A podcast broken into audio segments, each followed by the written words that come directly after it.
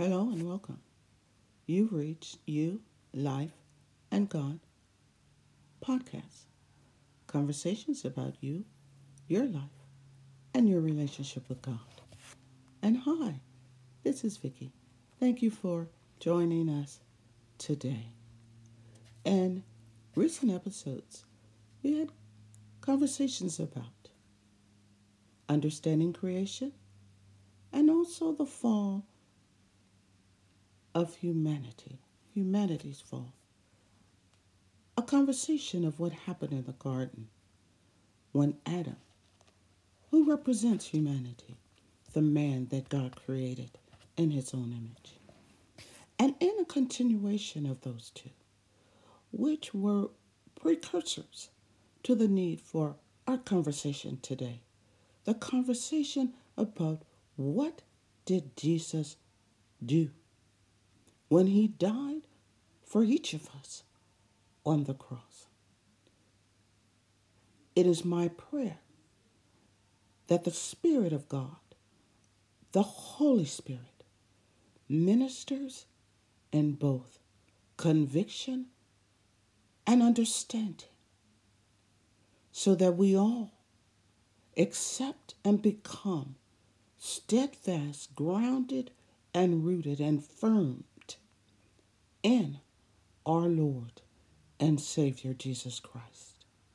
The only way to the Father. The last episode, the ending said the fall consisted of both Adam, humanity, and his helpmate being exposed and introduced to evil, which is anything that um, one Satan offers, but also it is when we desire it. Anything that God has not prepared for us. God wants all of us to choose good. Where it ended was that each one of us, after Adam, were born with that nature requiring us to be brought into or reconciled back to our Father. Who, who masterfully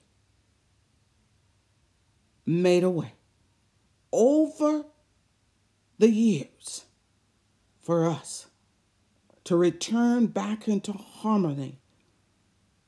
That place of harmony which was called Eden or paradise, which he did through his son. Now walk with walk with us as we share. And then as we pray that God leads you through the scriptures, increases each of our understanding so that we may reach higher in Christ and our trust in Him are deepened even the more.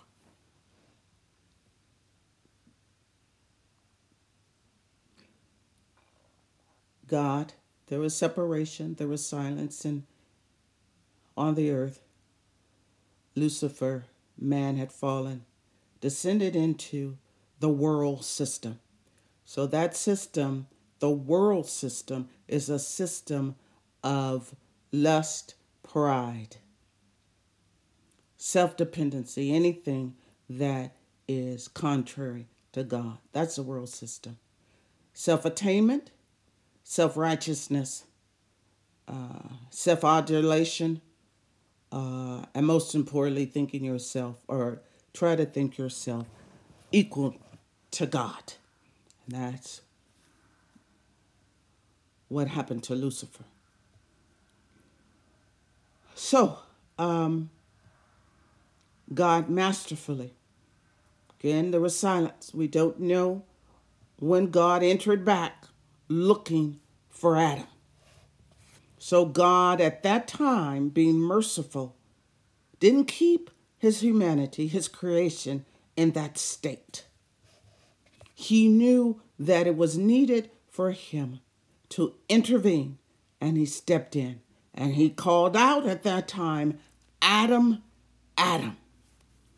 And another part of the nature that Adam, when he was separated from God, was to begin to dread the things of God, which is one that has to do with the nature that he and his wife entered into.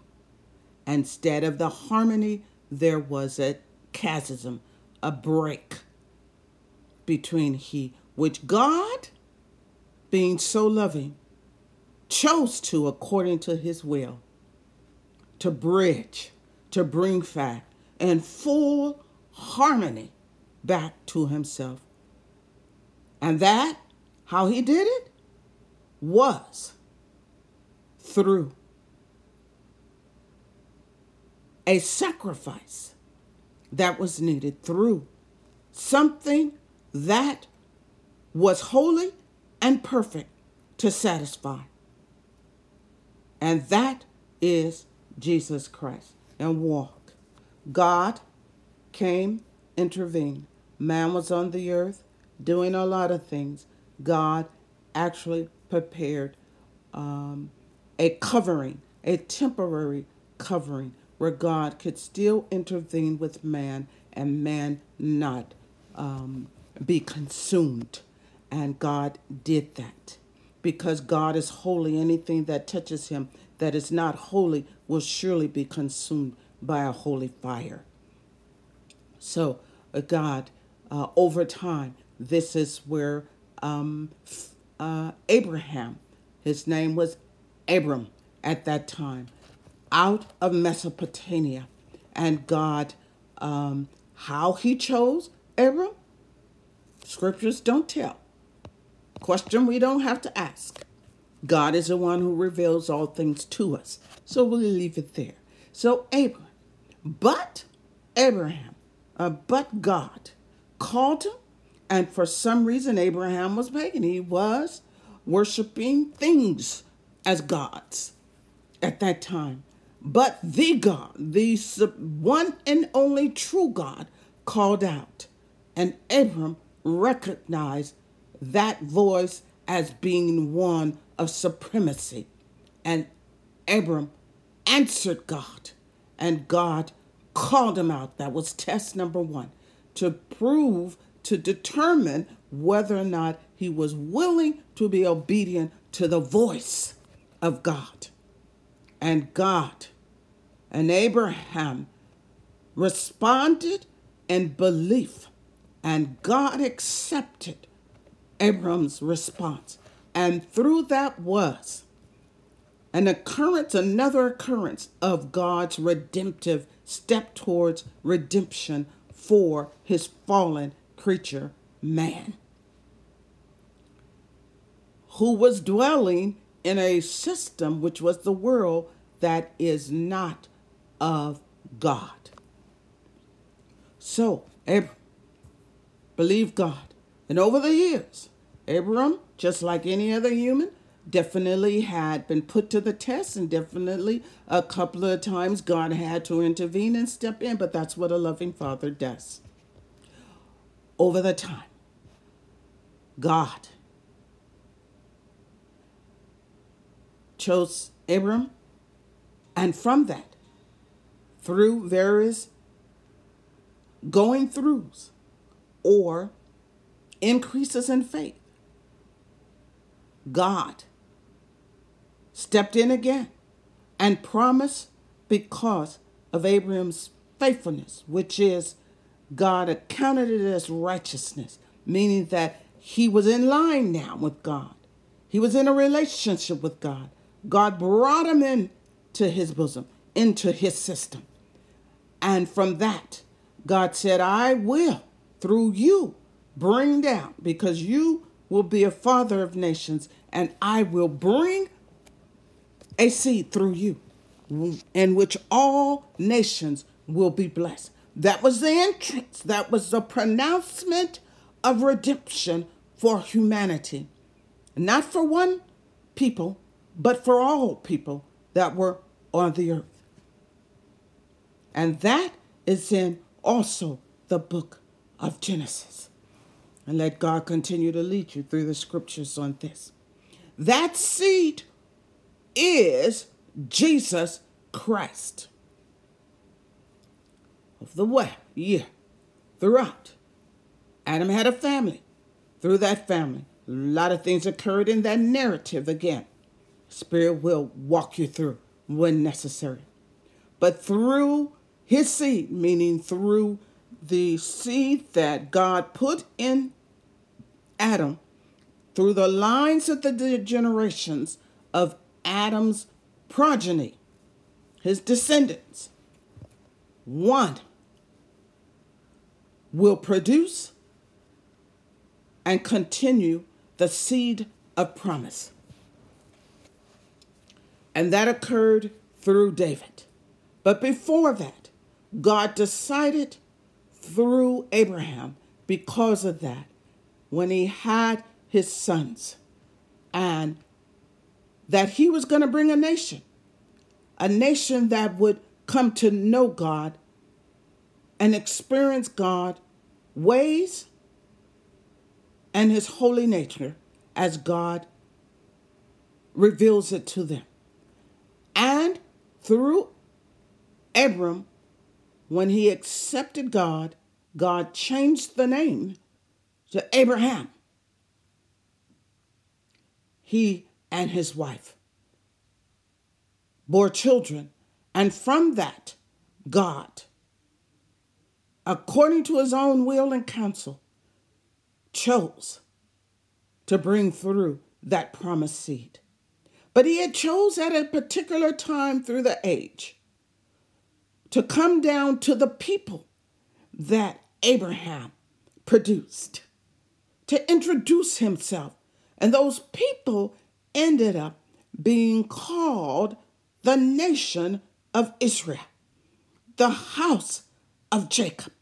And through that house, God introduced himself so that they, be, not because of anything that they did, but because God decided to use them as witnesses on the earth so that God, so that other nations could see, come to know their mighty God, and also come into salvation. But over the time, as humanity, God knew that those the people, the nature of man. But that was just another step in the direction of redemption of man and humanity. But those people were example and they were to come into the faith of the covering of the most high God through all of the laws that God had given them for them to maintain a in fellowship with a holy God and that was the nation of Israel and Jesus Christ did not stop anything that God put in and presented to that nation. It is Jesus who fulfilled it. But what happened was when Jesus came, he was to fulfill because God provided the perfect scenario in Jesus by which all that he would require of us, his children, so that we can return into fellowship with him, not through our own intentions or motives, but that he would prepare it, which is called grace. We didn't. We don't reserve it, and he definitely don't want us to try because he decided that he's going to take care of all of it for himself. What a God that we serve. So, Jesus, let me say this so that you know all of that that Jesus did, he had to come. These were just step in the way. One was a seed, the second was a, a demonstration of righteousness through the house of Israel, the house of Jacob, the nation of Israel, to work out how to present to God, both in mind, body. But it takes the nature of God to fully reconcile us in holiness back to Him, to satisfy forever God's holiness requirement. So, Jesus Christ. But let me say this one thing we have a nature. Jesus had to be sacrificed. And that's another conversation. But let me tell you what Jesus' cross was. Not only the fulfillment, but the fulfillment was that blood had to be shared, that there had to be a sacrifice that was holy enough to satisfy throughout eternity the requirements of a holy God. But what Jesus did on the cross, that was not it. Because Jesus, God sent his son because he loved us so much who were in the world that he sent his son to do what was required. But Jesus not only did that, he had to take the sin of the world. This is what it means. In Jesus' body, and he had to come for man because, as a human, because he was a substitute for you and I, and we are human. So he bore in his human flesh. Now, listen carefully. We have a sin nature. Every evil thought against your friend, family member, not only does Jesus know about it, when he died on that cross, he felt it. He felt your heart, he felt the intentions. Every lustful act against anybody, lustful, a holy God felt your lust after your neighbor, felt your lust after your coworker, felt your thoughts of what you wanted to do to something that was not yours for every lie that you spoke, even if the a person knew it or not. Jesus felt and it touched his holy body. The sting of the lie, the hurt and pain of the situation. That is what Jesus did. Every thought that you wanted someone to die, every evil deed that you wanted, Jesus felt it. It was a sin. He put it up, it came upon him. He touched it. He not only knew, felt that offense, he knew it was you, it was your name that was on it. It was your body that was on it. It was the, your thought that he knew it came from you. Every one of those things, murder, the gunshot, that went and murdered someone. Jesus knew it had you there. He felt you there. He felt when you put your, your heart, your anger, your motive. He felt your heart, your hatred. He felt your hand on the gun. He felt your anger going through the gun. He felt your anger entering in to the body of your victim. He felt that. He felt the bullet enter into the body. He felt every bit of it. He felt the pain of the victim. He felt the blood pouring out. He felt the hurt. He felt the gasp. He felt the cry. He felt all of it. That's an extreme example. So anyone who says, I have done good things, to know. He felt every thought. Your name is on it. He felt every motive, wrong motive. Even doing good, you think the motive was to do something else. Only God can give us works with right motives connected to it. He felt every stab wound, he felt it. He felt it. It entered into him. This is what he did. For anyone who questioned what he did on the cross, every bit of it has your name bearing in his body. Every lie on your tax returns, every dime stolen, it has your name and injured. It's they are offenses.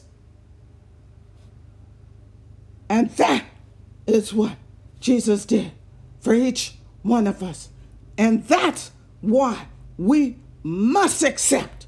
And he didn't come to condemn because he already knew that they happened and he knew he was going to. That's why he cried out.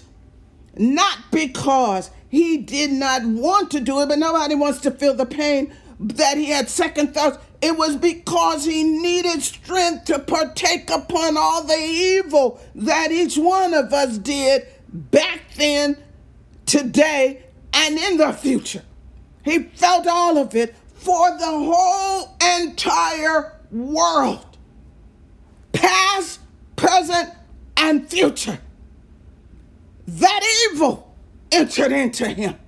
But not only it has our name and our acts and our hearts connected to it.